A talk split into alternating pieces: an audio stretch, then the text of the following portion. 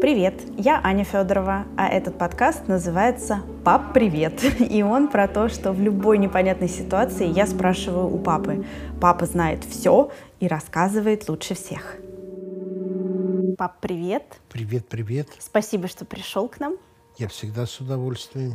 Я поймала тебя в коридоре на днях с этим вопросом, и мы решили даже вынести это в отдельную тему. Он у меня возник не то чтобы ни с того, ни с сего. Я смотрела э, сериал, который Хулу выпустили как бы про Екатерину Великую, но на самом деле совсем нет. Он даже называется просто The Great, там, Великая. И они аж в названии вынесли пункт, что это возможно, основан на исторических событиях, но, скорее всего, нет. Ну, то есть, в общем, это такая Фэнтези, сказка. сказка. Да, костюмированная. Ты знаешь, э, большинство исторических фильмов это все-таки костюмированные красивые сказки. Да, ну там прям совсем, совсем сумасшедший дом. Я тебе даже не советую смотреть, у тебя настроение испортится. Но мне, мне хотелось посмотреть, потому что все все время говорят, что им главная э, героиня, актриса именно в этой роли, очень меня напоминает. Поэтому мне было важно узнать, о чем там речь. А. Она чудесная, это Эль Фаннинг, классная актриса, все. Но сюжет э, безумие. Но, тем не менее, я начала задумываться о реальности того времени. И вот это восприятие русских из Европы и, в общем-то, нас самих, мы сами о себе тоже часто так думаем. Почему мы все время куда-то оглядываемся, на что-то смотрим, хотим как у кого-то, чему-то у кого-то хотим научиться, и нам кажется, что где-то там за забором у соседа лучше, интереснее, а, качественнее, хотя это далеко не всегда так. И хотела тебя спросить, вот с такой точки зрения культурологической, исторической, твоих наблюдений. Ну, просто, например, у нас с тобой у обоих есть опыт, мы оба пожили во Франции. Ты дольше жил, ты в Лионе, я вот в Париже. Я столкнулась с бюрократией французской и поняла, что, ну, здесь, в Москве, не то чтобы лучше, а это просто небо и земля. Тут райские условия, там кошмарно тяжело это все. Конечно, когда ты уже встроен в систему, ты привыкаешь к этому, это часть твоей, твоего кода, это видится нормой. Ну вот яркий для меня пример того, насколько э, мы не ценим там условно и government, там, мои документы. Ну, понимаешь, тут несколько ключевых вещей. Мы, у нас все-таки в нашей стране за 20 век четыре раза снимался культурный слой с общества. А это означает, что каждый раз в новую интеллектуальную элиту что прорастало что-то новое, которое из прежнего своего слоя тащило присущее этому слою. Ну, в советские времена этот слой назывался мещанством – где-то мелкими буржуа. И наверх попадала совершенно классическая смердяковщина. Ты, наверное, помнишь, в «Братьях Карамазовых» был такой персонаж Смердяков, по всей видимости, незаконно рожденный сын. Я только что хотел сказать, только без спойлеров. Ну, отца Карамазова, да, там как бы это да. просвечивает И через вот весь его роман. классическая фраза «Жаль, что нас французы не завоевали». Вот это умная нация, а мы нация глупая, нам бы было лучше. Страшным образом перекликается «Немцы победили, пили бы сейчас баварское». Угу. Про Великую Отечественную войну. Эти люди были всегда. На мое поколение сказывался определенный экономический уклад Советского Союза, когда все лучшее и действительно потрясающее по своим достижениям, по своим технологиям шло не обычным людям, а в оборонку, в космос, угу. и оттуда вниз не ссыпалось. И вот твоего поколения у тебя вообще интересная история. Вы молодые, в мире происходит Битлз, Вудсток, столько всего. В Советском Союзе этого нет, только у нас какие-то подозрительные аналоги. да, которых э, общипывают и обкусывают со всех сторон репертуарные комитеты, идеологические комиссии.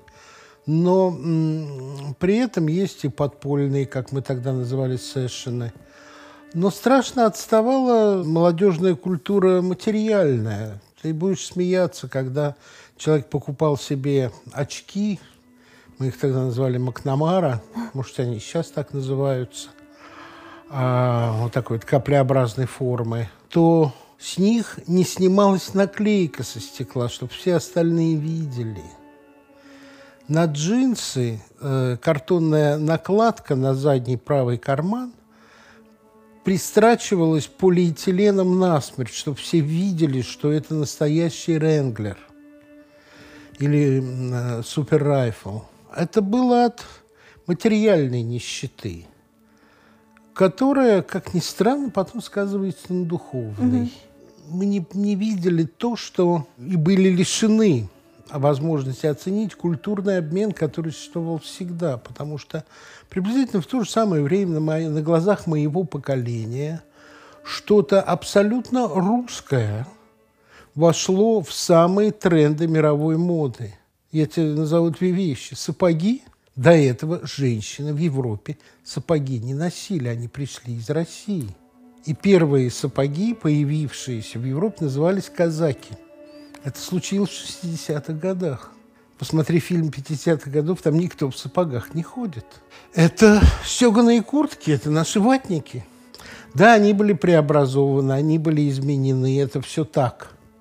А у нас, наоборот, была утрачена культура э, казанских софьяновых сапожек, элегантных, тонких, сапожек, в которых ходили наши казачки. Это тоже не были э, грубые изделия, это была тонкая работа. Вот я хочу прямо сейчас тебя перебить, потому что да. я поймала себя именно сейчас на том, э, о чем спрашиваю. Ты мне говоришь про эти сапоги, я думаю, надо перепроверить. Не может быть, у меня внутри стоит какой-то, какая-то самоцензура, которая мне говорит, да ну не может такого быть, что они начали носить сапоги а-ля Рюс, да, там, потому что это что-то... А ты перепроверь. Вот мне придется перепроверить, потому что внутри меня не могло что-то хорошее прийти отсюда туда. Что хорошего может прийти из Назареи. Это, извини, из библейских времен. Это Евангелие. Обмен был всегда. Наполеон, когда шел на восток, на нас, он с Польши просто требовал войск, аналогичных нашим э, казачьим войскам. Он считал, что Польша может это дать. А ничего не вышло.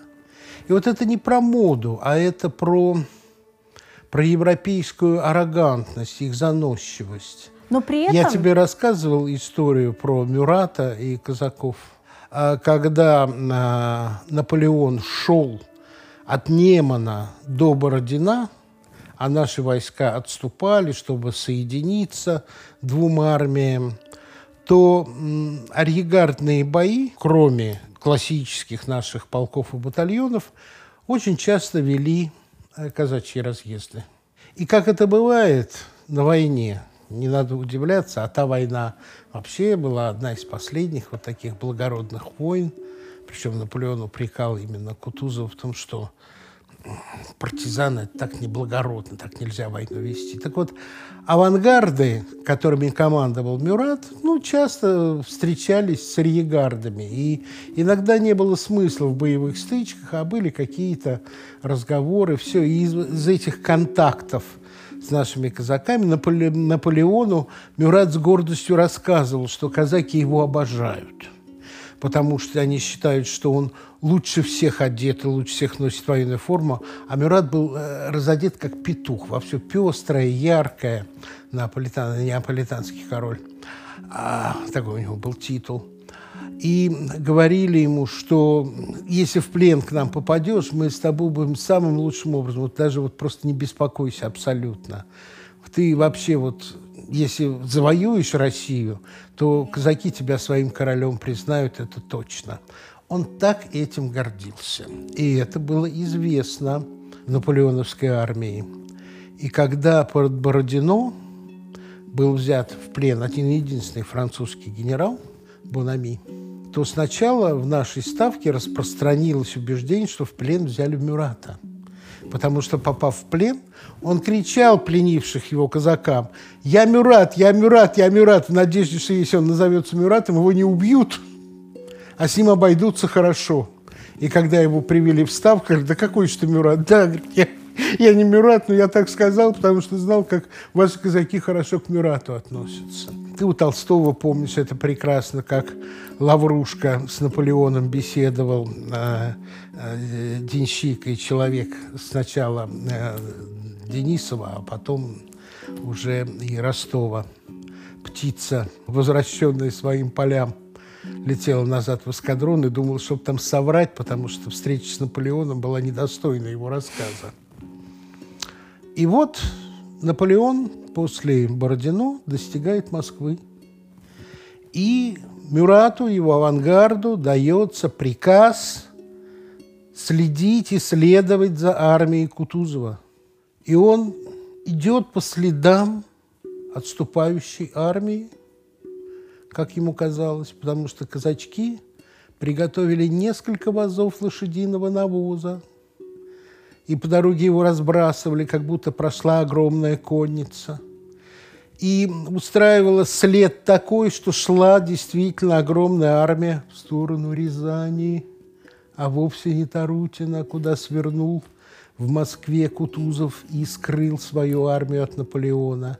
И вот так Мюрат три дня докладывал Наполеону, что да, он идет за армией, Рязань, потом они в Казань пойдут, что ему казаки записочки оставляют, чтобы он им сказал, в какую деревню он остановится, они там припасы оставят ему, чтобы ему было что есть.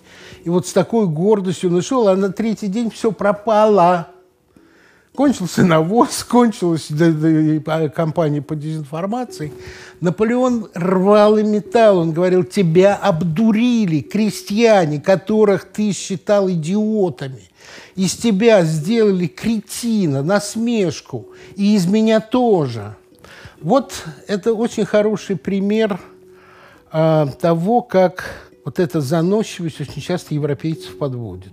Им очень стыдно в этом признаться. А я хочу сейчас, наоборот, в защиту сказать, что мы заговорили об этом Давай. времени.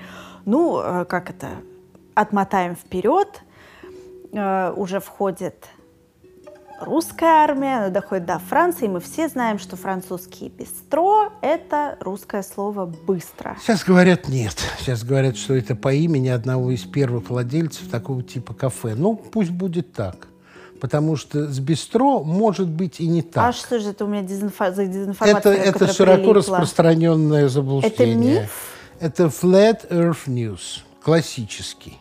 Как низкий рост Наполеона. То есть никаких быстро-быстро не было, и бистро это совершенно не русское слово? С какого перепуга русский казак будет кричать быстро-быстро? Он пришел, он сядет поесть, он выпьет. Ты видела когда-нибудь русского, который подъезжал быстро в опрюмку одну, опрокидывал и ехал дальше? Да. Это, это наше представление о них. Нет уж, сели, поели. Знаешь, сколько наели? Наели огромные долги. Долги всем ресторанам и кабачикам Парижа оплатил Александр I за всю армию.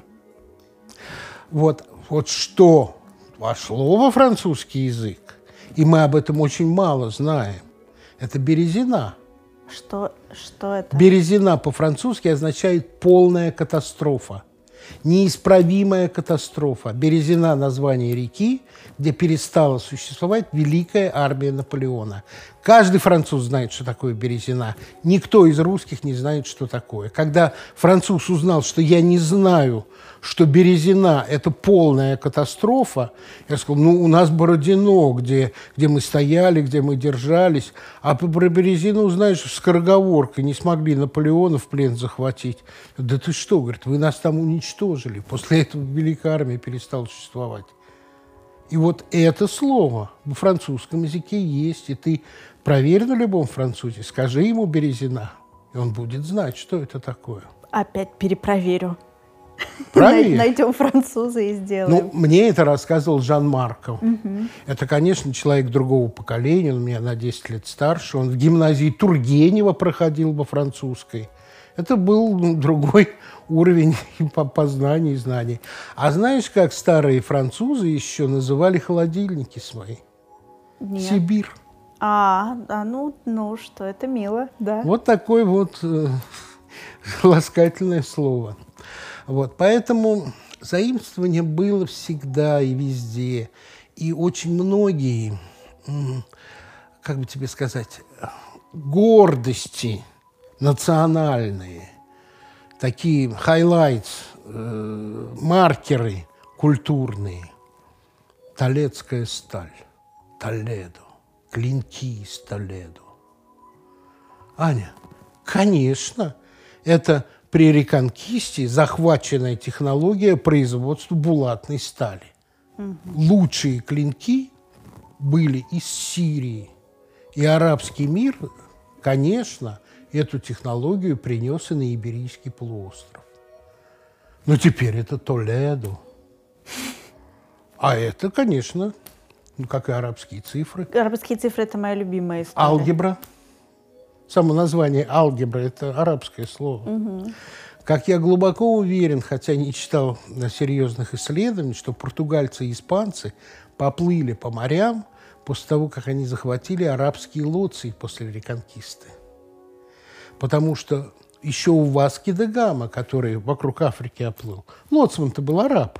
И почему-то сейчас в современном мире, э, ну, может быть, это уже последние там лет сто, может быть, даже 150, есть вот это ощущение, что, ну нет, арабское это не очень хорошо. Вот Толедо звучит лучше, это престижнее, таким словом из двухтысячных это назову. Да, да. Как так? При, при, том, при том, что дамасская сталь все равно лучше даже толецкой. Угу. Настоящая. Это, Дамаск – это Сирия. Дамасские мастера работали в Толедо, оставили там технологию. А это пошло опять-таки от определенной европейской заносчивости, потому что буржуазная революция, а точнее появление протестантизма, по моему глубокому убеждению, носит экономический характер. Классическое христианство запрещает банковский процент – вообще банковскую деятельность. Христос изгнал торгующих из храма. Поэтому банковской деятельностью во всех христианских государствах европейских занимались евреи, шейлоки, евреи-ростовщики. Иудеями назовем их. А, хочешь назовем. Ну, если мы говорим именно но о смысл, религии... Но смысл был такой, что иудаизм... Противопоставим это, иудаизм христианству, Иудаизм да. это не запрещал. Угу. Но как только банковский капитал евреев становился сопоставим с королевской казной, начинались еврейские погромы и изгнание евреев. Нет ни одной европейской страны, из которой не изгонялись бы евреи. Самое ужасное для меня это то, что мировым словом стало русское слово «погром». Я однажды делал э, сюжет, э, снятый в Вене. Там раскопали синагогу в еврейском квартале старинном, венском. Ты, наверное, там тоже была. Там рассказывалось погром XIV века.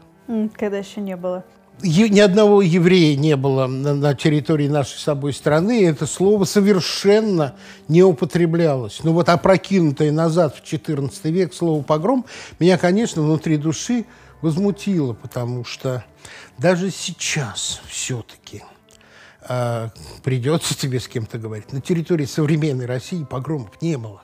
Они были в Российской империи, на территории современной Украины и Молдавии – на территории России, может, из-за черты оседлости, их тут мало было, но все-таки было.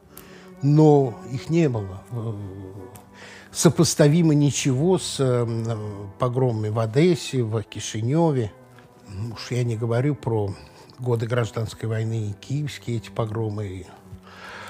Ну вот слово прицепилось э, с XIX века. Много вот таких э, мифов. А культурное заимствование было всегда, и культурный обмен был всегда. И кто кого опишет, тот тем и возмущается. Допустим, есть описание э, европейцев в России даже в середине XIX века, и вот они пишут о варварском обычае чернить зубы. Я вот сейчас за время самоизоляции перечитал восхитительную книгу фрегат «Паллада» Гончарова, известного нам «Облом», «Обрыв», «Обыкновенная история». А тут кругосветное путешествие. И он рассказывает, что это, это середина XIX века, что в Японии все замужние женщины чернят зубы. Девушки ходят с белыми зубами, а замужние должна ходить с черными. Это считалось красивым. Вопрос красоты – это очень субъективный вопрос. Если Наверняка такая книга написана. Я просто хороший никогда не видел. Э, я бы с удовольствием почитал бы «История женской красоты». Ой, мне кажется, что очень много даже видеоматериала на эту тему. Видео полно. Начинаются ли они с неолитических Венер? Вообще, я тебе советую на Нео- эту тему почитать Венеру помнишь? Берджера. Конечно, это такая с наплывающим пузиком на Да, ножке. вот это вот красота была. Берджер лучше всего об этом говорит. Он рассказывает, в принципе, о восприятии женской э, красоты и о том, как за много веков женщина привыкла к тому, что она объект, на который все время смотрят. Она сама себя воспринимает через то, что на нее смотрят. И он говорит и о Венере, он говорит и о э, классическом искусстве XVIII века и далее, далее, далее. И он очень интересно рассказывает про 60-е, 70-е и появление рекламы. Вообще фантастический совершенно искусствовед ну, и художник, поэтому я тебе него, его советую. Я с удовольствием Он прочту. тебе понравится. Сейчас я просто э, упоминаю об этом о, как о вот таком вот культурном обмене, стык взаимовосприятия. Что, что русские увидели в Европе в петровские времена? Увидели нечистоплотность. Как что-то неприемлемое было наблюдать, как человек в одной воде моется. Угу а не в проточной воде. Еда. Вся семья когда одну ванну принимает. Ну, это еще в, в экономящей Германии в 50-х годах прошлого века они с гордостью рассказывали, как они экономили каждый цент. Да, сначала папа, потом мама, а потом по старшинству дети. Последнему доставалась серая вода с хлопьями, еле теплая. Было и невосприятие на уровне религии, потому что достаточно долго, начиная века с 15-16, э, надежда на то, что ослабленная Ордой Россия примет католичество ради помощи, откажется от православия, была сильна. И очень многие моменты были вызваны как раз религиозным неприятием, которое пускала людей на всяческие измышления. Многие записки о России на самом деле являются не добросовестными заметками, а агитационными материалами, написанные по заказу.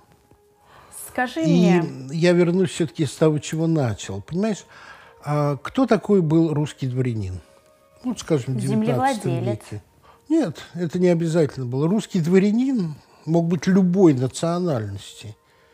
Русский дворянин был тот, кто служил русскому государству, самодержавию, царю. Мы с тобой встречали очень много выходцев. А, помнишь, такой Вуич был в Австралии?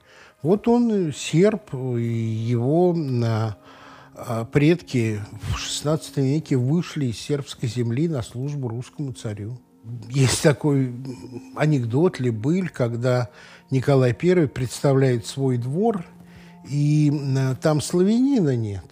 Кто-то азийский немец, кто-то вышел из, из Бухары, кто-то француз. Но если ты служишь стране, ты русский дворянин, и ты этим гордишься, потому что это империя. И вот тут к приниженности и повода нет. Есть, опять-таки, замечательная фраза Александра Первого, когда в результате всех вот преобразований после наполеоновских войн возникло новое государство Бельгия, вот решили создать на стыке между Францией и Германией, чтобы не было прямой границы, вот в этом месте возникла Бельгия, и избрали первого бельгийского короля Леопольда I, который когда-то был на царской службе и был генералом русской армии. И вот докладывают Александру Первому, что, знаете, такой-то, такой-то из ваших генералов к успеху стал, пришел. Стал бельгийским королем. Говорит, из русских генералов в бельгийские гороли какое падение. Вот, поэтому э, смердяковщина, вот это вот рабское преклонение, если оно искреннее, э, от незнания, от невозможности сравнить, и иногда оплаченное грантами еще чем-то. Это признак малознания и узость кругозора. Ай, как стыдно, что не верю в сапожки-то. Вот прям... Да никто не выше, никто не ниже. Все Слушай, друг у друга заимствовали. Русский язык, вот эта вот потрясающая машина, она принимает иностранные слова и осваивает их так, что потом просто их не отличить от русского слова. Вот сейчас, казалось бы, мы англицизмами напитаны сверху донизу. Мы все это переработаем. Останутся латинские корни, это не будет искажено, но это станет частью нашего языка, неотъемлемой абсолютно. Как ими стало в свое время японча, как все слова на букву «А» – это не русские слова, не славянские. Как форточка – не русское слово. Или слово «бутерброд». Само собой. Ну, мы просто, это правда. Купеческое слово, купец, лабазник, лабаз, вот это вот приземистое строение, склад, это французское лабаз. Ну, и моя любимая кастрюля. Совершенно Скажи мне, я на самом деле хочу задать очень примитивный, но фундаментальный для этого разговора вопрос про э, церковь. Мы уже не первый раз затрагиваем этот момент, что католическая церковь очень хотела э, насадить именно католическое вероисповедание на Россию. Но это не случилось. Почему это проблема? Чтобы церковь получила земли, владе... что... почему это выгодно? Ну, когда э, папский престол к этому стремился, папа стоял над королями. И э, шла борьба между гвельфами и гибелинами за то, чья власть выше, императора или папы. И распространение религии тогда означало и распространение экономики, сбора налогов и подчинение. К разговору о церкви. Вот какой смысл был столетиями строить соборы – ведь их строили по 300, 400, 500 лет.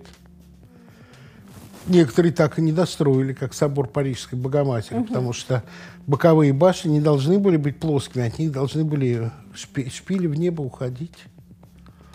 Почему Гауди решил снова строить Саграда Фамилия так, что на несколько поколений вперед?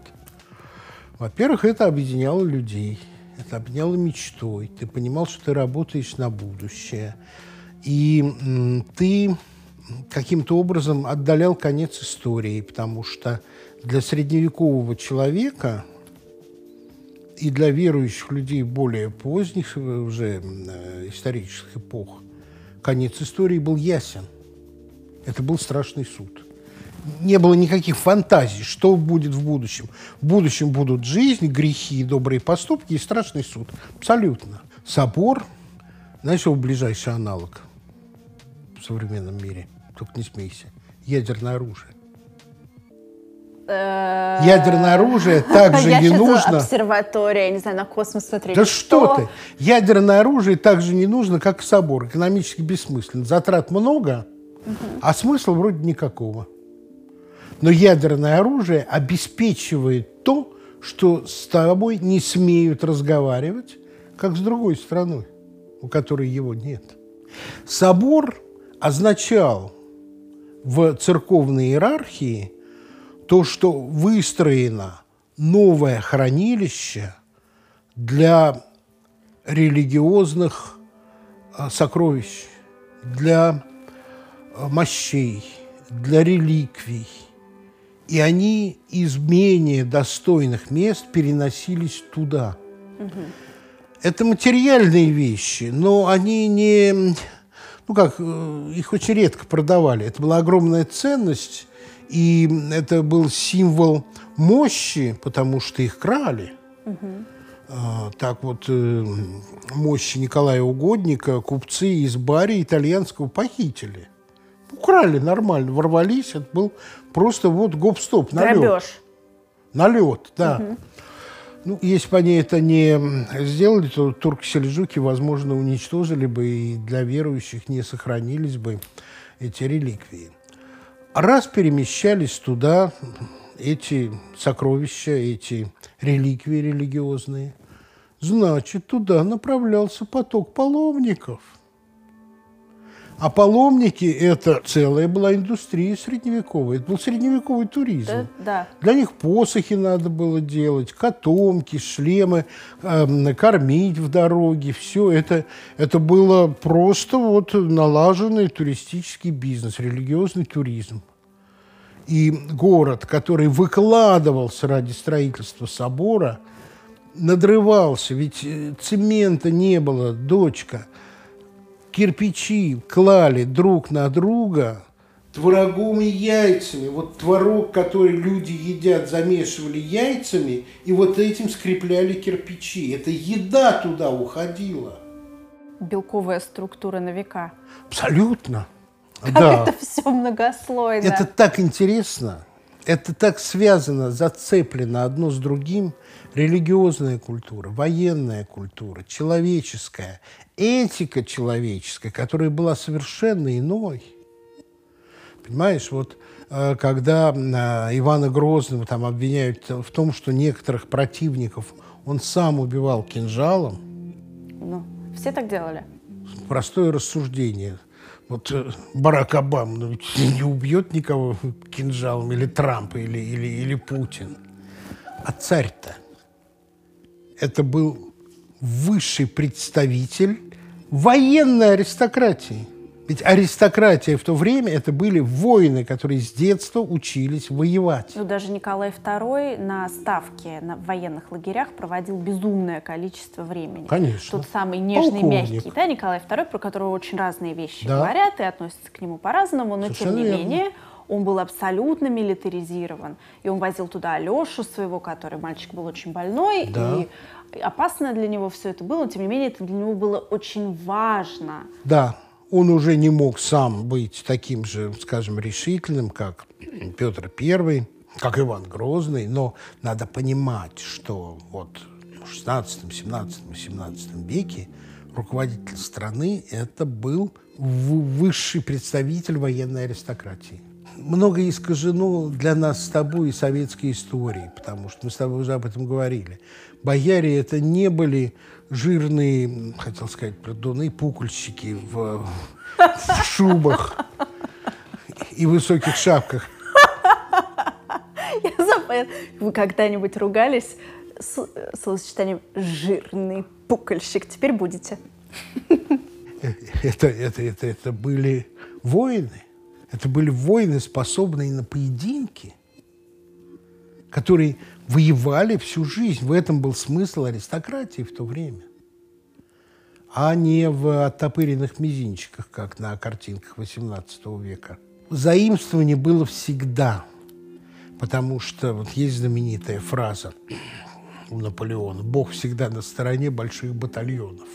Армия, армия, первая армия нового типа, она появилась в Голландии во время вот голландской гражданской войны, когда именно протестанство скидывало испанское католичество, потому что Голландия была частью испанской короны, и надо было бороться против этого и идеологи независимости сели за труды Плутарха, сели за труды греков, римлян, изучать, что такое э, военный порядок, потому что э, в, в, в тот момент все-таки боевые столкновения, в основном это были столкновения на дворянской коннице, угу. тяжело вооруженной что и противопоставить. У горожан нет возможности держать коней, лад и все это.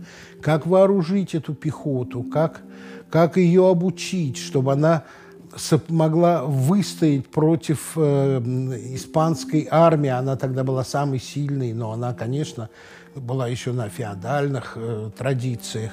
И э, появились алибарды, появились э, стрелковые эти роты, плутонги, строи, строи. И вот это было заимствовано всей Европой, и Фридрихом, и Наполеоном, так или иначе черпалось оттуда. А голландцы черпали у древних, у античных авторов. Поэтому в этом нет ничего стыдного, когда ты что-то занимаешь у кого-то. Стыдно – это картонную наклейку на задницу джинсов обшивать э, полиэтиленом и, и носить, пока она не сотрется. Стыдно, это когда э, пластиковая сумка Мальбора тоже обшивалась пластиком, чтобы картинка э, курящего ковбоя с лассо как можно... Вот это стыдно, вот это от нищеты, от бедности.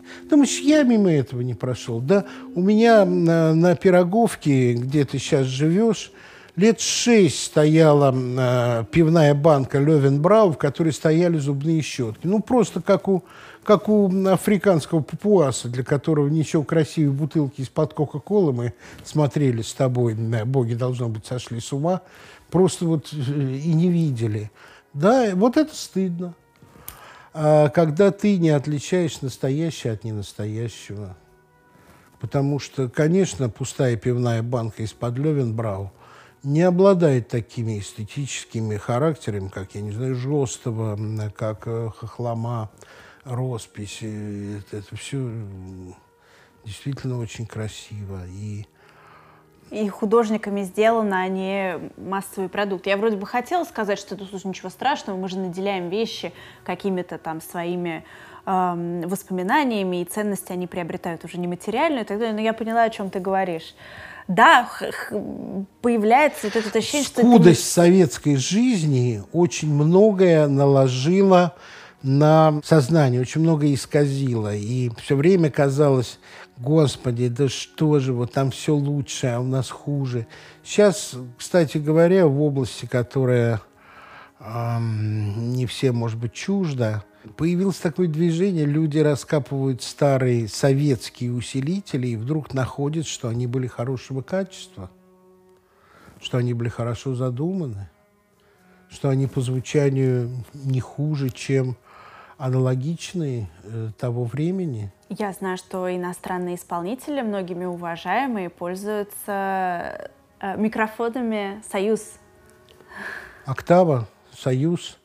Микрофоны наши очень хвалят. Я когда вот работал в Лионе, ну, ко мне вот ребята, у которых э, был ансамбль, говорили, слушай, не привезешь вот этот потрясающий микрофон, привези, При этом, пожалуйста. когда я об этом узнала, первая моя реакция не Конечно, да, это нормально, это же супер микрофоны. Да ладно, не может быть, пользуются нашими микрофонами. Как интересно. То есть это до сих пор вызывает какой-то сюрприз. Меня бесит это, и я очень тебе благодарна за этот разговор. Э, я, я что-то поняла, я, я понимаю, откуда это берется, и ну, не хочу себя так сильно тоже за это критиковать. Просто буду дальше обращать на это внимание и смотреть, что это для меня значит, спрашивать у своих друзей иностранцев, как они к своей культуре относятся, удивляет ли их там, когда э, как какое-то заимствование из их культуры происходит в другую. Глупо чваниться своим, глупо не принимать что-то позитивное. Это, это также глупо, это дурацкий шовинизм, но нелепо и не видеть достоинства. Знаешь, это мы заканчиваем уже разговор, я понимаю, но закончить на мажоре. Это русская кухня. Когда меня спрашивают французы, а вот от русской кухни, что это такое? Русская кухня – это высочайшее качество исходных продуктов. Вам приходится изгаляться с соусами. После Великой Французской революции нобли были изгнаны, кто-то уехал, кто-то лишился стани, кто-то в Россию уехал, да и остались безработными их повара, которые культуру соусов наложили на еду простолюдинов, на потроха, на лягушек, на эскарго. Ведь нобли французские, они этого не ели, они ели дичь, они ели э, благородное мясо, цесарок. Вот э, французы в условиях белкового голодания приучились находить белок там, где, который отвергают... Э, голуби, мы ели роскошных голуби. голубей. Ну, в общем... Да, жаворонки. И вот возникла французская кухня. Лучшая кухня – это кухня э, дефицита продуктового и обилия населения, как в Китае. И когда я им рассказывал, что, ребята, вот у вас для названия осетровых всего лишь одно слово, а разновидностей их десяток. У вас нет отдельных слов для белуги, для калуги, для стерляти. У вас все это стерджент. А рыба такая, что ты ее в соленую воду брось, достань и ешь. Ее соусом только портить. Дичь, ягоды дикие.